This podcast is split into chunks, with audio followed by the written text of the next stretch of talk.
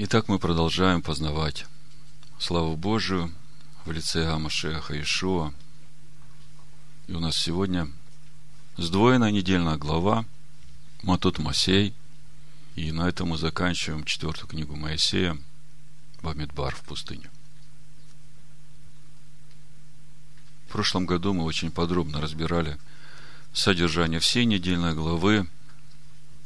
И в позапрошлом году, в 5771 году, также очень подробно говорили об этой главе. И поэтому я не буду сегодня повторяться и заново разбирать все сюжеты этой недельной главы. Вы можете обратиться к предыдущим годам и все это послушать. Я сегодня остановлюсь всего лишь на одном моменте этой недельной главы. Я понимаю, что это не случайно. Господь обратил мое внимание на это место Писания через те события, которые происходили на этой неделе. Проповедь простая, доступная, называется «Мщение Господне». Мщение Господне. Давайте откроем книгу чисел, 31 главу, и прочитаем несколько стихов, чтобы войти в эту тему. И сказал Господь Моисею, говоря, «Отомсти мадианитянам за сынов Израилевых, и после отойдешь к народу твоему». И сказал Моисей народу, говоря, «Вооружите из себя людей на войну, чтобы они пошли против мадианитян, совершить мщение Господне над мадианитянами». Что такое месть? Ну вот Википедия дает такое определение мести. Месть – это вредящее действие, произведенное из побуждения покарать за реальную или мнимую несправедливость, причиненную ранее. И если мы начнем смотреть в Писаниях, за что это месть, то тут же в 31 главе, когда уже сыны Израиля возвращаются с этой войны, приводят с собой женщин. Моисей выходит навстречу и, увидев этих женщин, говорит, 15 стих. И сказал им Моисей, для чего вы оставили в живых всех женщин? Вот они по совету Валаамову были для сынов Израилевых поводом к отступлению от Господа в угождение Фигору, за что и поражение было в обществе Господнем. Итак, убейте всех детей мужеского пола и всех женщин, познавших мужа на мужеском ложе, убейте. А всех детей женского пола, которые не познали мужеского ложа, оставьте живых для себя. Я умышленно эти стихи читаю, чтобы показать, насколько эти стихи не совпадают в нашем понимании Бога, который есть любовь, который отдал Сына Своего, как мы читаем в Иоанна 3,16, Бог так возлюбил этот мир, что отдал Сына Своего, дабы всякий верующий в Него не погиб, но имел жизнь вечную. И здесь мы читаем о месте. Конечно, мы встречали в Писаниях, что не мсти, месть Господу. Мы сейчас посмотрим эти места Писания. Но здесь вот в этих двух стихах в начале главы мы видим, еще раз прочитаю. Сказал Господь Моисею, говоря, отомсти мадианитянам за сынов Израилевых. Это в первом стихе. В третьем стихе Моисей говорит, значит, отправьте от себя людей на войну, совершить мщение Господне. То есть мщение Господне, а мстят сыны Израиля. И это как-то не укладывается у нас вообще с тем, что нас учили Писания на протяжении всего нашего пути вот до сегодняшнего дня, тому, как нам относиться к мщению. Ну, я прочитаю несколько мест Писания, чтобы показать это несоответствие. Помните, мы прошлый шаббат говорили о любви Бога. И мы увидели, что есть любовь Бога, которую мы познали, а есть любовь Бога, которая превосходит разумение. И мы все время говорим о том, что нужно любить ближнего, как самого себя – и вдруг мы видим, что ближний убивает своего ближнего, и за это получает в награду должность священника, служение священства для себя и для своего рода на все века и завет мира. И как бы это совсем у нас не укладывается. Как это так ближний убил ближнего?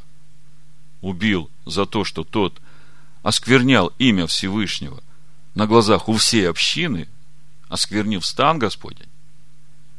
И тогда мы начинаем думать, так вот она какая любовь Всевышнего.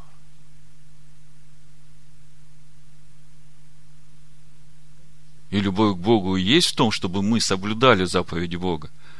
И любовь к ближнему есть в том, чтобы любить его так, чтобы та любовь, которая во мне есть к Богу, и ревность по Богу, чтобы она и в нем была такой же.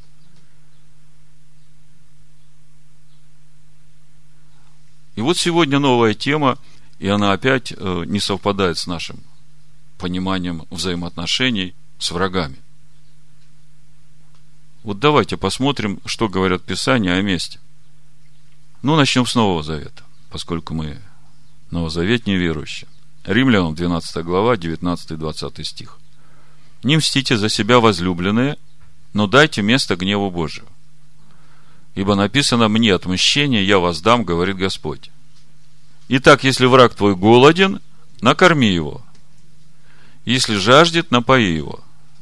Ибо делая сие, ты соберешь ему на голову горящее уголье. Ну и, конечно, это не та месть, э, о которой мы иногда в сердце думаем. Так, сейчас я ему отомщу, я его накормлю, напою, и буду смотреть, как у него голова будет гореть. Нет, здесь речь о том, что когда ты ему явишь свою любовь, и совсем э, в духе своем не будешь иметь вот этого непрощения, к нему потом придут угрызения совести. И вот это и есть тот огонь, который будет гореть у него. Это огонь, который приведет его к раскаянию. В Матвея 5 главе 39 стих Ешуа говорит, «А я говорю вам, не протився злому, но кто ударит тебя в правую щеку, обрати к нему и другую». Павел пишет 1 Фессалоникийцам 5.15. «Смотрите, чтобы кто кому не воздавал злом за зло, но всегда ищите добра и друг другу, и всем». 1 Петра 3.9. Не воздавайте злом за зло и ругательством за ругательство. Напротив, благословляйте, зная, что вы к тому призваны, чтобы наследовать благословение. Ну, может быть, э, Танах учит по-другому, скажем, это Новый Завет, как э, римское христианство говорит, здесь Бог добрый, а там у евреев Бог злой. Давайте посмотрим, что Танах на эту тему говорит. Левит 19.18 написано «Не мсти, не мсти». Это Тора, это закон. «И не имей злобы на сынов народа твоего, но люби ближнего твоего, как самого себя». Притча 20.22 «Не говори, я отплачу за зло. Представь Господу, и Он сохранит тебя». Притча 24.29 не говори, как он поступил со мной, так и я поступлю с ним. Воздам человеку по делам его.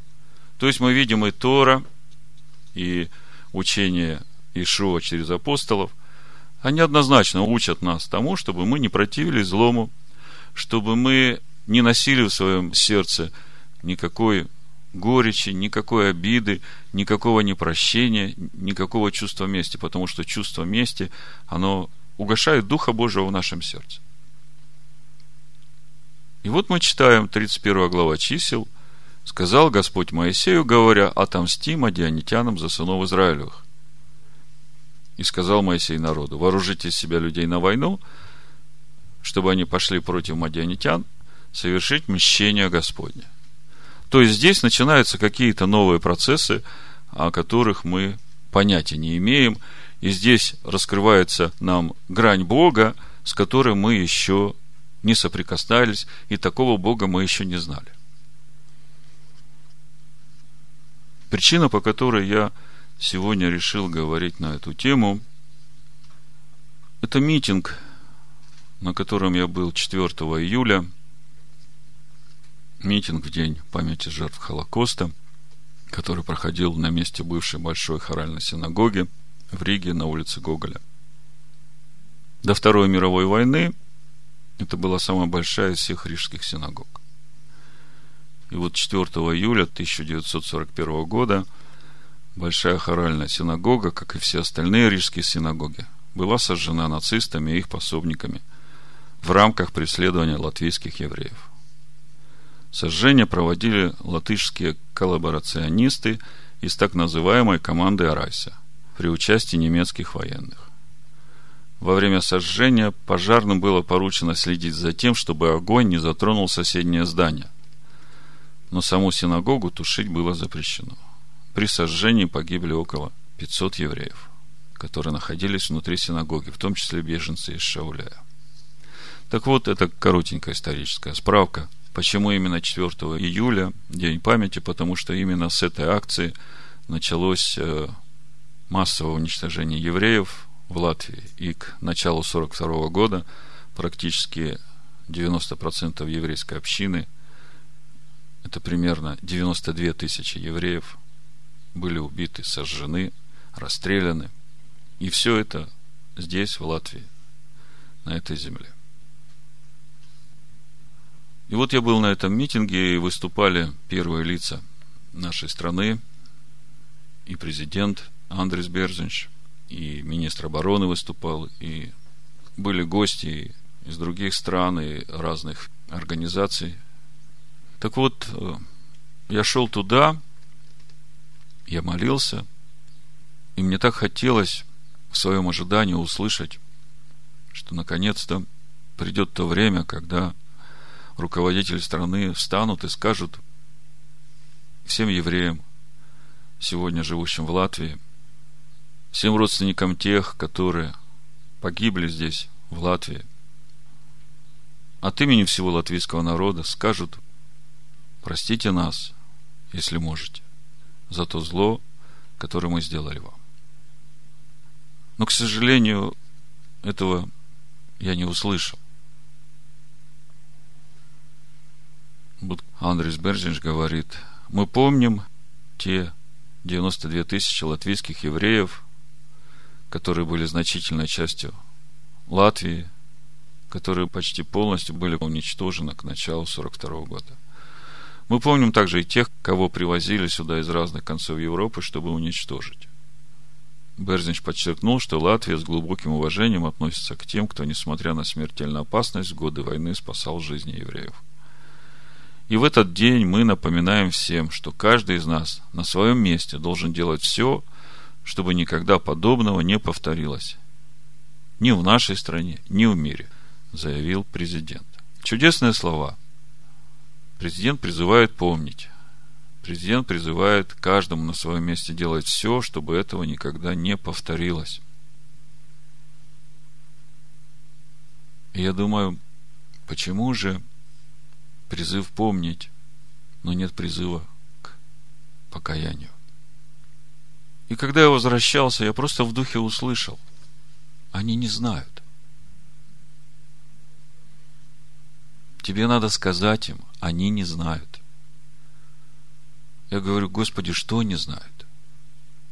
А он говорит, ты посмотри Иаиля 3.21, что там написано в твоей Библии. А потом сравни с тем, что написано по-настоящему. И я открываю Иаиля, третью главу. Вы все знаете Иаиля, вторую главу, благословенная глава, да? И зальет Бог от Духа Своего на всякую плоть. Так вот, смотрите, Иаиль, 3 глава, 21 стих, в нашем синодальном переводе, я не знаю, как в латышском переводе, вы мне поможете сейчас. Написано, буду читать с 20 а Иуда будет жить вечно, и Иерусалим в роды родов. Я смою кровь их, которую не смыл еще, и Господь будет обитать на Сионе.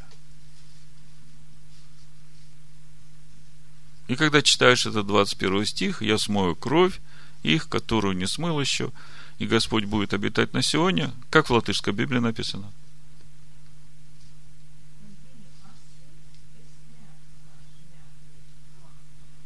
А, все-таки в латышской Библии идет речь о месте. Слава Богу, в украинской Библии я тоже нашел не смою, а отомщу. Да, в синодальном переводе это третье, а в Танахе и в латышской Библии это четвертая глава, 21 стих. В Танахе написано, 21 стих, «И прощу я всем племенам грехи их, но крови народа моего, пролитой ими, не прощу, сказал Господь, обитающий на сегодня. Такой перевод дает Сидур. Мы потом еще посмотрим несколько мест на эту тему. Просто я хочу связать сегодняшнюю недельную главу вот именно с темой проповеди и с тем, что было на этой неделе. И на этом митинге выступал Эндрю Бейкер, это представитель главы ОБСЕ по борьбе с антисемитизмом. Равин Эндрю Бейкер. Я просто беру вырезки из э, светской масс-медиа. Там пишут, значит, э, Эндрю Бейкер отметил, что свидетелей Холокоста становится все меньше. Память о событиях тех лет должны хранить дети и внуки пострадавших. И вот цитата из его выступления. В основном нацисты могли рассчитывать на местных сторонников, и Латвия не была исключением. То есть в этой своей деятельности по уничтожению евреев во всей Европе. Речь не идет только о Латвии. Почти во всех этих странах был распространен антисемитизм. Конечно, такое массовое убийство не могло произойти без нацистов, но оно не было бы таким полным без антисемитизма. А дальше он высказал такую важную мысль, но этого нигде я не нашел в прессе. Она была очень простой, но глубокой. И это было что-то новое, если говорить о предыдущих митингах 4 июля, на которых я был у хоральной синагоги в Риге. Так вот, он сказал, нацисты и их пособники – это только исполнители. Но у этих исполнителей были идейные вдохновители. И когда я пришел домой, готовиться к сегодняшнему служению начал, у меня в духе все время звучало исполнители и вдохновители. И вдруг я читаю в этой недельной главе, 31 глава, это же, прочитаю еще раз, с первого стиха буду читать. «И сказал Господь Моисею, говоря, отомсти мадианитянам за сынов Израилевых, и после отойдешь к народу твоему. И сказал Моисей народу, говоря, вооружите из себя людей на войну, чтобы они пошли против мадианитян совершить мщение Господне над мадианитянами. По тысяче из колена, от всех колен Израилевых пошлите на войну. И выделено из тысяч Израилевых по тысяче из колена двенадцать тысяч вооруженных на войну. И послал их Моисей на войну по тысяче из колена, их и Финееса, сына Илиазара, священника. Пинхас – это именно тот, которому Бог дал статус священника после того, как он убил Зимри, главу колена Симеона, за этот разврат. И вот Пинхас идет с ними на войну. И пошли войною на Мадиама, как повелел Господь Моисею, и убили всех мужеского пола, и вместе с убитыми их убили царей Мадиамских. Эвию, Рекема, Цура, Хура и Реву. Пять царей Мадиамских. Среди этих царей как раз один отец этой Козби, которую Пинхас убил вместе с Зимри. И Валаама, сына Виорова, убили мечом. И я, когда вот этот стих прочитал, у меня вот эти мои размышления, исполнители и вдохновители, они вдруг просто раскрылись. Меня вопрос ответственности интересовал. Кто более виновен? Исполнители или вдохновители? Вы помните, недельную главу Валаам мы разбирали, да? Бельям. И в этом году, когда мы разбирали эту недельную главу, у меня был все время один вопрос. Господи, за какие такие заслуги этот Билам получил от тебя пророческий дар? И хотя иудейская традиция говорит э, много негативного о Биламе изначально, мы в Писаниях Нового Завета увидели, что вначале он шел прямым путем, а потом совратился. И когда мы начали складывать все эти свидетельства о Беламе, мы вдруг увидели, что много Биламовского есть именно в той римской церкви, которая родилась на Никейском соборе. И самый глубокий корень всех этих совпадений – это ненависть к еврейскому народу. И вот мы видим, что этот Билам, который вначале получил духа, который шел прямым путем, но потом свернул с этого пути из-за ненависти к еврейскому народу и из-за своей жажды власти и жажда наживы, сребролюбия, он в конце концов стал просто открытым противником еврейского народа. И вот мы видим в сегодняшней недельной главе, что и те, которые совращали, и тот, который вдохновлял, они все убиты. И это есть мщение Господне. Это все происходит на последней 42-й стоянке. То есть, последняя стоянка перед тем, как войти в обетованную землю. Но это напрямую относится к нашему сегодняшнему времени. И я вам говорил, что вход в обетованную землю в иудейской традиции однозначное понимание – это наступление эры Машеха. То есть, когда Мессия придет и установит Царство Божие на земле. Это будет седьмое тысячелетие. 42 стоянки, мы говорили, это не только пространство. Я имею в виду пройденный путь народом. Это и время. Это время духовного совершенствования народа. Это время, когда ветхое египетское мышление умирало, и на это место приходило новое мышление, Божье мышление. И по сути, эти 42 стоянки являются временем создания Божьего народа, который уже имеет взаимоотношения с Богом, который уже знает законы Бога и который готов идти в землю, которую Господь дает своему народу. Заметьте, отличительная черта Божьего народа от всех других народов, она изначально в том, что Божий народ Бог сначала учит жить по своим законам, а потом дает им наследовать обетованную землю.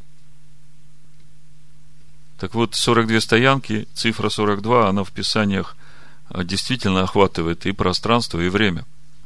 Если смотреть Матвея, первую главу, мы там читаем в 17 стихе такие слова. Итак, всех родов от Авраама до Давида 14 родов, и от Давида до переселения в Вавилон 14 родов, и от переселения в Вавилон до Машеха 14 родов. Сколько всего родов? 42. Сколько стоянок было у народа? Что произошло от Авраама до рождения Машеха? Кто такой Иешуа?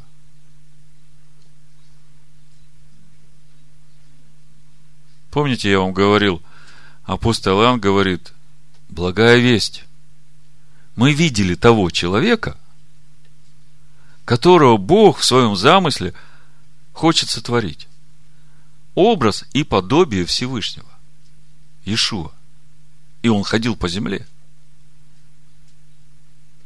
Он первый. Он умер и воскрес. И мы видим, что на весь этот процесс сотворения этого человека понадобилось 42 рода. Да, опять время и результат. И Бог хочет теперь через смерть и воскресение Иешуа всех принявших его и верующих в имя его тоже привести в этот же образ. Если мы посмотрим в Писаниях, та же самая цифра 42 присутствует и в этом процессе. Вот э, откройте книгу Откровения, 12 главу. Мы уже как-то разбирали эту главу. Я просто вам покажу эту цифру 42. И вы увидите, насколько она связана со всем этим временем создания Божьего народа, в котором каждый будет образ и подобие Сына Божьего. Значит, э, в 12 главе, в 6 стихе, смотрите. А жена убежала в пустыню, где приготовлено было для нее место от Бога, чтобы питали ее там 1260 дней. Жена это та, которая родила Машеха, да? Мы уже об этом говорили. Кто эта жена? Скажите мне. Еврейский народ. Жена. Так вот, эта жена спрятана в пустыне на 1260 дней. Если разделить на 30 дней, в месяце 30 дней в среднем, месяцы священных писаний, то получается 42. 42 месяца. В 14 стихе здесь о жене говорится, «Э, даны были жене два крыла большого орла, чтобы она летела в пустыню в свое место от лица змея, и там питалась продолжение времени, времен и полвремени. То есть мы видим, что вот эти 1260 дней, 42 месяца, и вот этот э, интервал время, времена и полувремя, это все об одном и том же. Можно поставить знак равенства. 42 месяца равно 1260 дней равно время, времена и полувремя. Это вот этот промежуток времени, в течение которого Бог будет созидать свой народ. Что же происходит в течение этого времени? Давайте посмотрим. Это в 17 стихе 12 главы. Дракон рассверепел и пошел, чтобы вступить с прочими от семени ее. 11 глава. Первые три стиха. И дана мне трость, подобная жезлу, и сказано, встань, измерь храм Божий и жертвенник, и поклоняющихся в нем – а внешний двор храма исключи и не измеряй его, ибо он дан язычникам. Они будут попирать святой город 42 месяца. Значит, э, Бог жену прячет на 42 месяца, да? Внешний двор в это время отдан язычникам, они попирают его 42 месяца. В третьем стихе написано, «И дам двум свидетелям моим, и они будут пророчествовать 1260 дней». Это то время, на которое будет спрятана жена. Те же самые 42 месяца.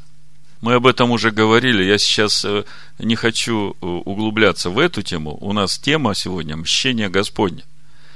И я сейчас говорю о том, что 42-я стоянка, если ее перевести на язык нашего времени, то она как раз и указывает на те особые процессы, которые будут происходить перед приходом Машеха. И вот сейчас Бог раскрывает нам то, что будет происходить, для того, чтобы всякий слышащий успел еще определиться в своей жизни с той позицией, которую он занимает. Еще одно место в книге Откровений, это 13 глава, 5 стих, смотрите.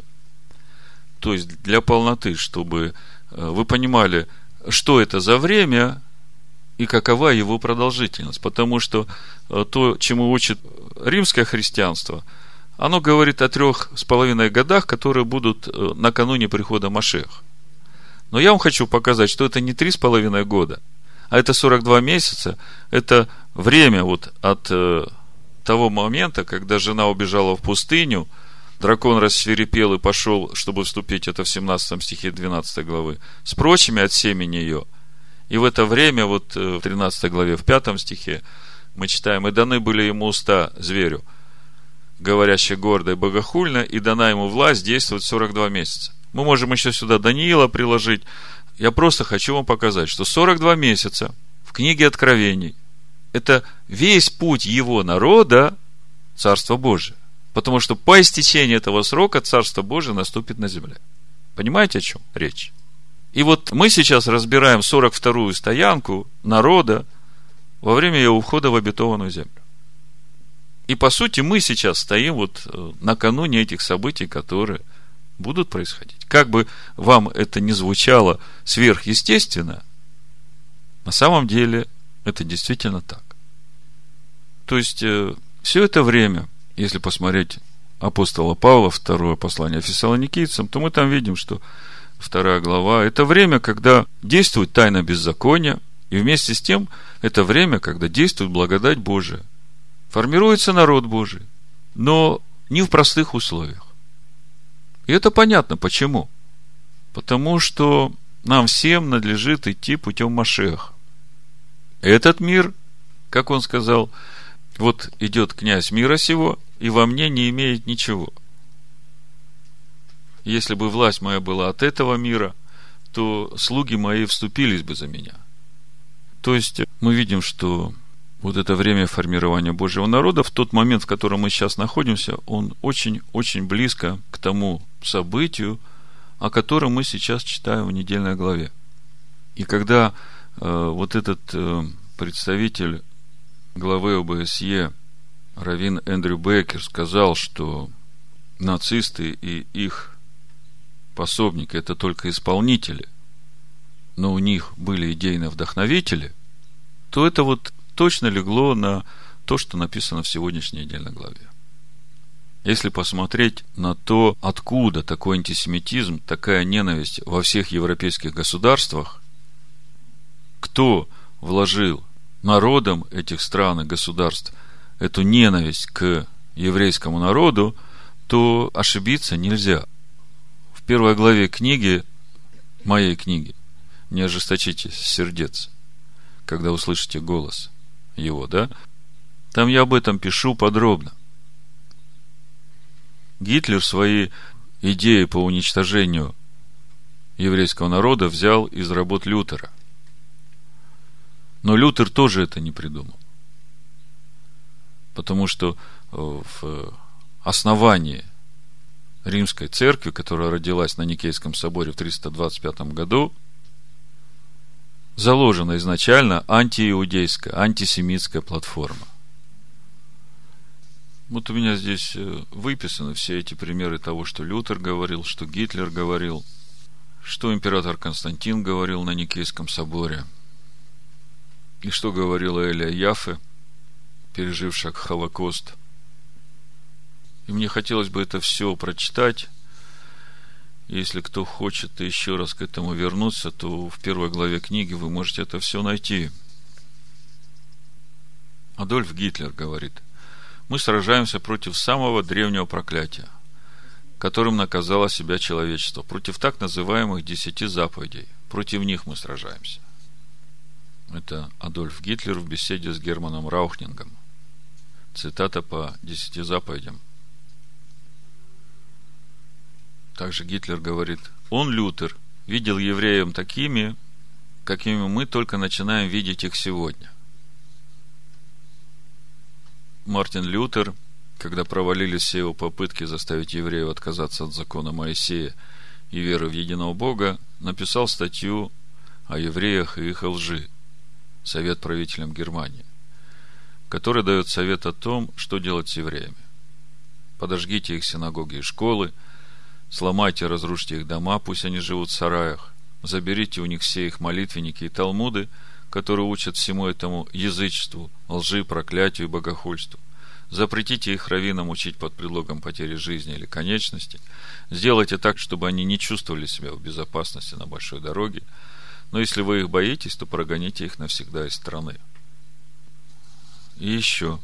Я пригрожу отрезать им языки, это говорит Лютер – если они откажутся признать, что Бог это Троица, а не просто единый Бог.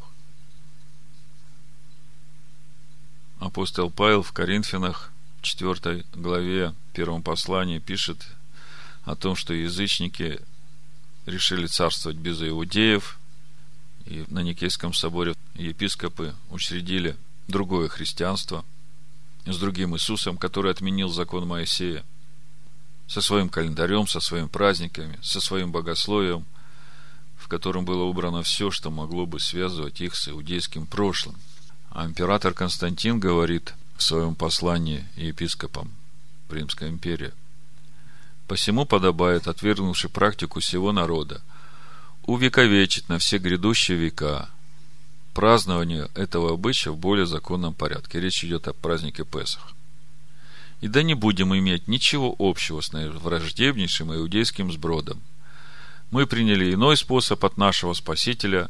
Для нашей святейшей религии открыт более законный подобающий путь. Следуя по всему пути в единодушном согласии, давайте же избегать, мои достопочтенные братья, этого наигнуснейшего сообщества.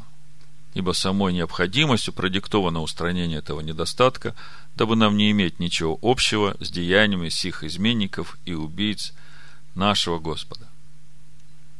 так как порядок, соблюдаемый всеми церквями на Западе, а также в южных и северных частях мира, и некоторым из них на Востоке, представляется более подходящим, то рассудилось в высшей степени справедливым и отвечающим общим интересам, и я дал себе слово заручиться вашей поддержкой всем предприятии, а именно, что обычаи, которому единодушно следуют в Риме и по всей Италии, в Африке, Египте, в Испании, Галлии, Британии, Ливии, по всей Греции – в епархии Азии, в Понтии, Сицилии, было бы охотно одобрен вашим благоразумием. Принимая во внимание не только то, что в вышеназванных областях расположено великое множество церквей, но также и то, что в высшей мере религиозным и справедливым было бы всем прислушаться к тому, что представляется голосом разума, и не сообщаться с вероломными иудеями. Даниил Грубер в своей книге «Церковь Иудеи» пишет – в данном письме Константин официально утверждает антииудейскую платформу для церковных доктрин и практики и объявляет презрение к иудеям и отмежевание от них единственно верным христианским отношением. В итоге еврею, желающимся присоединиться к этому новому, в кавычках, Израилю, нужно было отказаться от обычаев своих отцов, соблюдения шаббата, от иудейских праздников, от обрезания, от кашрута, чтобы в итоге стать язычников. А тех, кто не соглашался, гнали, убивали, сжигали. И вот Илья Яфа пишет, «Я не в обиде на Бога, а только на людей. Я тоже хочу суда, но не в синагоге Рамы. Я бы отдала под суд каждый западный университет и каждую библиотеку, ибо там свили свои гнезда тысячи злых слов, направленных против древнего народа. Это слова как кинжалы утаены под камуфляжем истины и науки. Я хочу судить цивилизацию, в которой человек оказался таким жалким существом. Но судить Бога, какие ему можно предъявить обвинения? Судить его за то, что он дал человеку право самому выбирать между добром и злом. Когда я шел на этот митинг, я думал, э, там журналистов много, они подходят, интервью берут. И я так думал, если вдруг ко мне подойдут и спросят, а почему ты здесь? Ты же не еврей, что ты здесь делаешь? И я думаю, как бы им ответить, чтобы было просто, немногословно и понятно. И вы знаете, я из духа получил такой ответ. Тот, кто любит Бога Отца, тот любит и рожденного от Бога Отца. Помните в книге Исход, когда Бог посылает Моисея вывести его народ из Египта, в 10 стихе написано в 3 главе книги Исход. «Итак, пойди, я пошлю тебя к фараону и выведи из Египта народ мой, сынов Израилевых». И в 4 главе, в 22 стихе Бог говорит, и скажи фараону, так говорит Господь, Израиль есть сын мой, первенец мой. Если ты любишь Бога, то ты по-любому должен любить и рожденного Богом. Правда? Если Бог говорит, что Израиль первенец мой, и все соглашаются, даже сегодняшнее христианство, стоящее на основе Никейского собора, оно тоже соглашается уже с тем, что да, Израиль первенец, но у Бога и есть и другие дети, да, и вот мы тоже э, как бы дети Божии.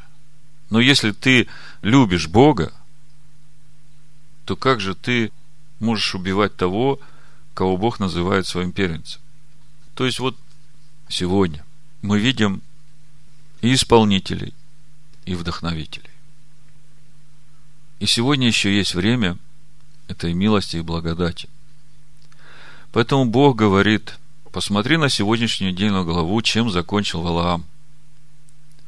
Ты думаешь, я случайно говорю, чтобы мой народ бежал бегом из этой вавилонской блудницы, потому что скоро наступит суд. И она будет повергнута, как камень в воду, с такой быстротой. И если кто не успеет выйти, тот будет повержен вместе с ней. Я хочу еще несколько мест из Писания вам прочитать о том, что Бог будет мстить за кровь народа своего. Бог простит все грехи, но пролитую кровь своего народа он не простит, так как мы читали у Иаиля. Вот еще, смотрите, я просто вам дам местописание, и вы увидите, что об этом написано не только в Танахе у пророков, но об этом написано и в Новом Завете, в книге Откровения. 78-й псалом, 10 стих. Написано, для чего язычникам говорить, где Бог их? Да сделается известным между язычниками пред глазами нашими отмщение за пролитую кровь рабов твоих. Если посмотреть, как написано в Танахе, то там вместо слова язычники написано слово народы. Зачем допускать, чтобы народы говорили, где же Бог их? Пусть станет известным об этом народам, и да увидим мы это своими глазами. Отмщение за пролитую кровь рабов твоих. То есть это уже псалом.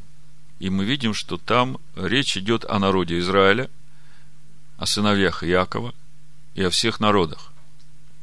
И речь идет об отмщении за пролитую кровь рабов твоих. Девятый псалом, тринадцатый стих. Написано, ибо он взыскивает за кровь, помнит их и не запывает вопля угнетенных. Если прочитать девятый псалом с восьмого стиха, то картина получается более полной. Написано, но Господь пребывает вовек. Он приготовил для суда престол свой, и он будет судить вселенную по правде – совершит суд над народами по правоте.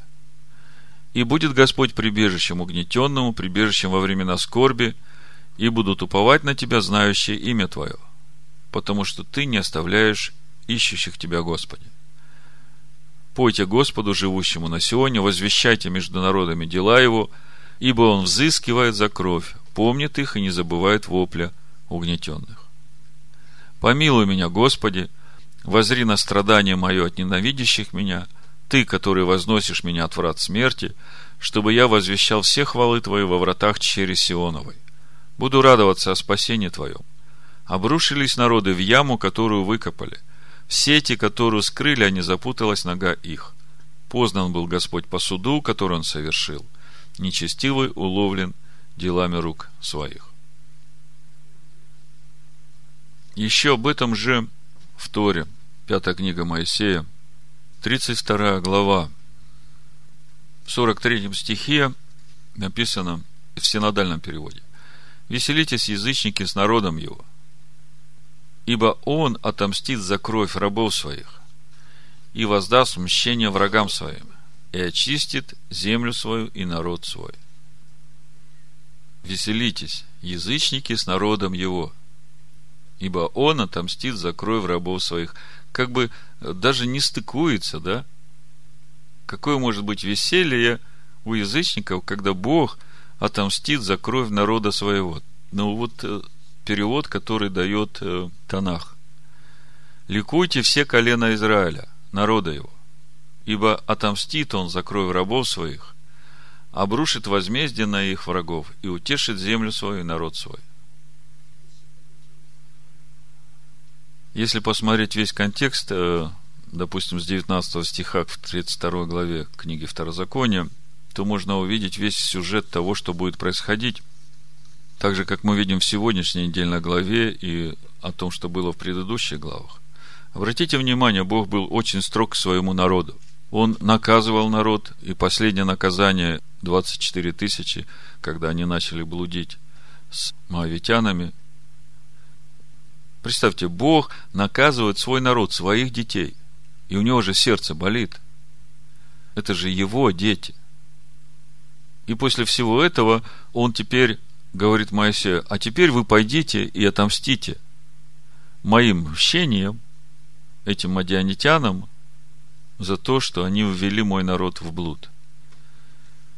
А представьте, сколько сегодня его народа – я уж не говорю о традиционных конфессиях и протестантских, э, хотя бы взять э, еврейские мессианские общины, которые с еврейским интерфейсом внешне, а все стоят на основании этой христианской римской церкви с триединым Богом, с Рождеством Христовым, с всеми этими языческими праздниками.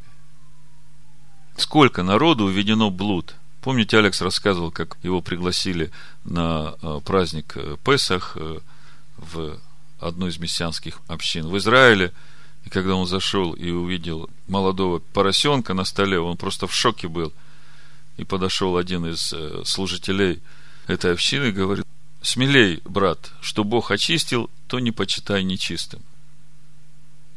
Бог наказал свой народ за блуд. Но тем, которые ввели его народ блуд, не простится, если они не раскаются, а есть еще время.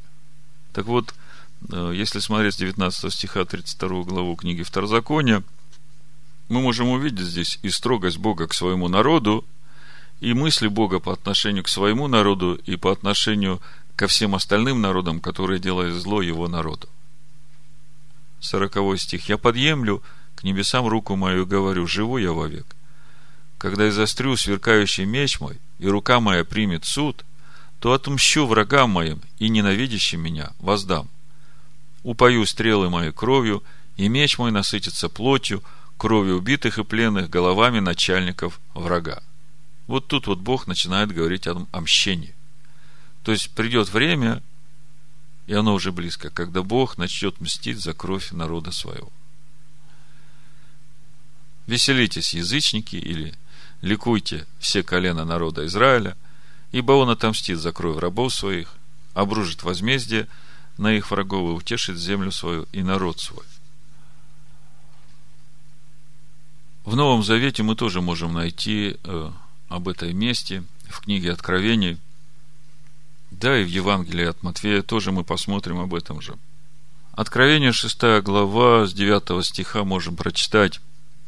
Когда он снял пятую печать, я увидел под жертвенником души убиенных за Слово Божие и за свидетельство, которое они имели. И возопели они громким голосом, говоря, «Доколе, Владыка Святой и истинный, не судишь и не мстишь живущим на земле за кровь нашу». Убиенные за что были? За Слово Божие. За какое Слово Божие? за то Слово Божие, которое хранит субботу, хранит его заповеди, хранит его праздники, за те законы, которые отличны от законов, которые есть у всех народов. Помните, как э, Аман в книге Эстер сказал этому царю Артаксерксу? В твоем царстве есть народ, у которого законы отличаются от законов всех народов, и тебе, государь, не следует этого так оставлять. Вот она проблема где. И вот они возопили громким голосом, говоря, «Доколе, владыка святой истины, не судишь и не мстишь живущим на земле за кровь нашу». Это пятая печать. Когда будет открыта шестая печать, вы там дальше почитайте, вы увидите, что начнется. То есть, это то же самое время, в которое мы сейчас живем. И даны были каждому из них одежды белые, и сказано им, чтобы они успокоились еще на малое время, пока и сотрудники их, и братья их, которые будут убиты, как и они, дополнят число. То есть, э, о чем здесь речь? Когда будет дополнено число, вот тогда начнется суд за кровь. А в 19 главе книги Откровения уже после того, как произошел суд над Вавилонской блудницей, написано в первом-втором стихе. После всего я услышал на небе громкий голос, как бы многочисленного народа, который говорил «Аллилуйя! Спасение и слава, и честь, и сила Господу нашему! Ибо истинны и праведны суды его, потому что он осудил ту великую любодейцу, которая растлила землю любодейством своим, и взыскал кровь рабов своих от руки ее. То есть мы видим, что приближается то время, когда будет дополнено число, вот тогда начнется суд за кровь. Раскроется еще одна грань Бога Авраама, Ицхака и Якова – мщение Господня за пролитую кровь его народа. Что можно здесь сказать? Те вдохновители этих еврейских погромов, которые продолжались в Европе последние 1700 лет, они не учили о том, что придет время, когда Бог будет мстить за пролитую кровь своего народа.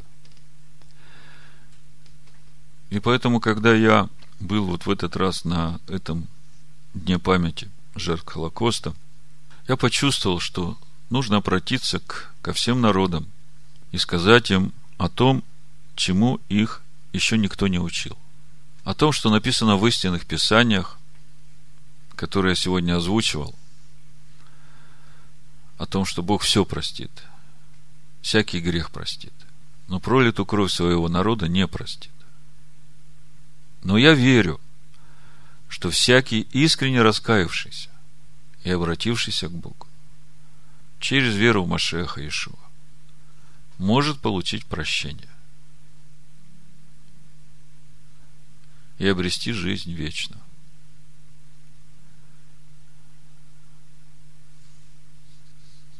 Когда я сегодня собирался на служение, супруга говорит, что ты такой мрачный? Думай больше о благодати. Я думаю, ну как думать о благодати, когда сердце вот полно этой скорби? И потом читаю в притчах в 24 главе, и об этом же у Языкиля есть в 3 главе, я прочитаю – то есть я верю, что это слово тоже слово благодати. Потому что написано, кто говорит виновному, ты прав, того будут проклинать народы. Того будут ненавидеть племена. А обличающие будут любимы, и на них придет благословение. А у Иезекииля написано в третьей главе, 18-19 стих, написано, «Когда я скажу беззаконнику, смертью умрешь, а ты не будешь вразумлять его и говорить, чтобы остеречь беззаконника от беззаконного пути его, чтобы он жив был, то беззаконник тот умрет в беззаконии своем. И я взыщу кровь его от рук твоих. Но если ты вразумлял беззаконника, а он не обратился от беззакония своего и от беззаконного пути своего, то он умрет в беззаконии своем, а ты спас душу свою. Вот какая непростая философия у Бога. Ну и в заключение Матвея, 25 глава, с 31 стиха. Когда же придет Сын Человеческий во славе Своей, и все святые ангелы с Ним – Тогда сядет на престоле славы своей, и соберутся перед ним все народы, и отделит одних от других, как пастырь отделяет овец от козлов. И поставит овец по правую свою сторону, а козлов по левую. Тогда скажет царь тем, которые по правую сторону его. Придите, благословенные Отца моего, наследуйте царство, уготованное вам от создания мира. Ибо алкал я, и вы дали мне есть, жаждал, и вы напоили меня, был странником, и вы приняли меня. Был наг, и вы одели меня. Был болен, и вы посетили меня. В темнице был, и вы пришли ко мне. Помните пятую печать и вопль этих убиенных за Слово Божие? Вот они здесь. Тогда праведники скажут ему в ответ, Господи, когда мы видели Тебя алчущим и накормили, или жаждущим, и напоили, когда мы видели тебя странником и приняли, или ногим и одели, когда мы видели тебя больным или в темнице и пришли к тебе. И царь скажет им в ответ, истинно говорю вам, так как вы сделали это одному из всех братьев моих меньших, то сделали мне. Вот такая весть, такое послание Господь положил мне на сердце сегодня – передать вам о том, что приближается время мщения Господня, на всех, кто принимал участие в пролитии крови его народа, и на вдохновителей, и на исполнителей. Но еще есть время благодати. Еще можно каждому, любящему Бога, определиться. Если он любит Бога, то он должен любить и рожденного от Бога, первенца его, сыновей Израиля. У меня есть еще много псалмов, мест Писания, которые говорят о мщении. Ну вот, 149-й псалом. Пойте Господу песнь новую, хвала Ему в собрании святых. Да веселится Израиль о Создателе своем, сыны Сиона да радуются о царе своем. Да хвалят имя Его с ликами, на тимпане и гуслях да поют Ему, ибо благоволит Господь к народу своему, прославляет смиренных спасением. Да торжествуют святые во славе, да радуются на ложах своих.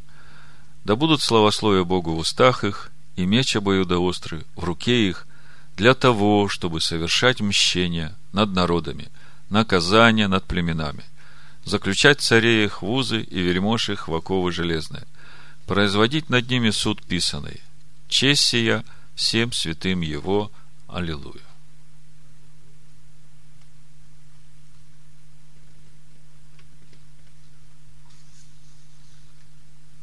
Девяносто третий псалом. Я буду читать из Тагилима. Это 94 будет. Божье отмщений. Господь Бог мести, явись. Поднимись, судья земли, воздай по заслугам высокомерным. Доколе нечестивым Господи, доколе нечестивым ликовать. Разглагольствуют, говорят заносчиво, хвастаются все творящие беззакония. Народ Твой, Господи, притесняют, и наследие Твое мучат – Вдову и пришельца убивают, и сирот умершляют. И говорят, не увидит Господь, и не разумеет Бог Иакова. Поймите же, невежды из народа, и вы, глупцы, когда образумитесь? Неужели не слышит создавший ухо или не видит сотворивший глаз? Наказывающий народы, ведь и вас покарает он, научающий человека знанию. Господь знает мысли человека, знает, что суетны они. Счастлив человек, которого наказываешь ты, Господи, и Торе своей обучаешь, чтобы дать ему покой в дни бедствия, пока не выкопана будет яма нечестивому. Ибо не покинет Господь народ свой, и наследие своего не оставит, потому что возвратится суд к справедливости, а за ним все прямодушные. Кто восстанет за меня против злодеев? Кто восстанет за меня против творящих беззаконие? Если бы не Господь в помощь мне, скоро в могиле поселилась бы душа моя. Если говорил я, пошатнулась нога моя, милость Твоя, Господи, поддерживала меня. Когда много тревог у меня, утешения Твои ободряют душу мою. Станет ли другом Тебе, сидящий на престоле нечестивости, делающий беззаконие законом себе? Толпами собираются они на душу праведника, и кровь невинную обвиняют. Но был Господь оплотом мне, и Бог мой скалой защиты моей. И Он воздал им за беззаконие их, и за злодейство их истребил их. Истребил их Господь, Бог наш. Ну вот вкратце то, что я сегодня хотел рассказать вам по сегодняшней недельной главе Матот Масей – И я думаю, что сейчас нам надо просто помолиться. Можете сидеть, не вставать. Помолиться Богу о том, чтобы народ его услышал. Все, которые обмануты, все, которые введены в заблуждение ложными учениями, чтобы они увидели и услышали этот призыв Бога каждому из них выйти из этой вавилонской блудницы, раскаяться во всякой неправде – чтобы они услышали и задумались над тем, что Бог простит всякий грех, но кровь, пролитую народа, его не простит. И он будет мстить за эту кровь. Чтобы они услышали об этом и задумались над этим. И, может быть, э, впервые задумались о том Боге, которого они называют своим отцом, который любит их, который хочет, чтобы все люди достигли познания истины и спаслись. Отче, мы приходим к Тебе сейчас, и в наших сердцах нет мести, в наших сердцах нет негодования, наши сердца наполнены милостью и состраданием каждому человеку. И мы знаем, что Ты не хочешь гибели грешника. Ты хочешь, чтобы каждый человек обратился и жил. И благо человеку, когда он знает грех свой. Молимся, Господи, о Твоем народе. Молимся о тех, которые незаслуженно страдали и страдают сейчас, храня Твой закон. Молимся о тех, которых обманули ложными учениями и увели с пути истины Твоей. Молимся о тех, которые несут это ложное учение, чтобы они вдруг увидели, какое зло они творят, и что Бог никогда от своего народа не откажется сыновья Якова, это тот народ, который он родил сам. И кровь сыновей Якова – это та кровь, которую он не простит тем, которые пролили эту кровь. Мы молимся Тебе, Господи, о нашей земле, о Латвии и о латвийском народе, о правителях наших, Господи. Есть еще время благодати. Ты пошли это разумение и дай услышать эту весть чтобы они задумались, и чтобы пришло это раскаяние, чтобы пришло это покаяние, чтобы пришло Твое благословение. Молимся Тебе в имени Машеха Ишуа. Да будет на все воля Твоя. Амин.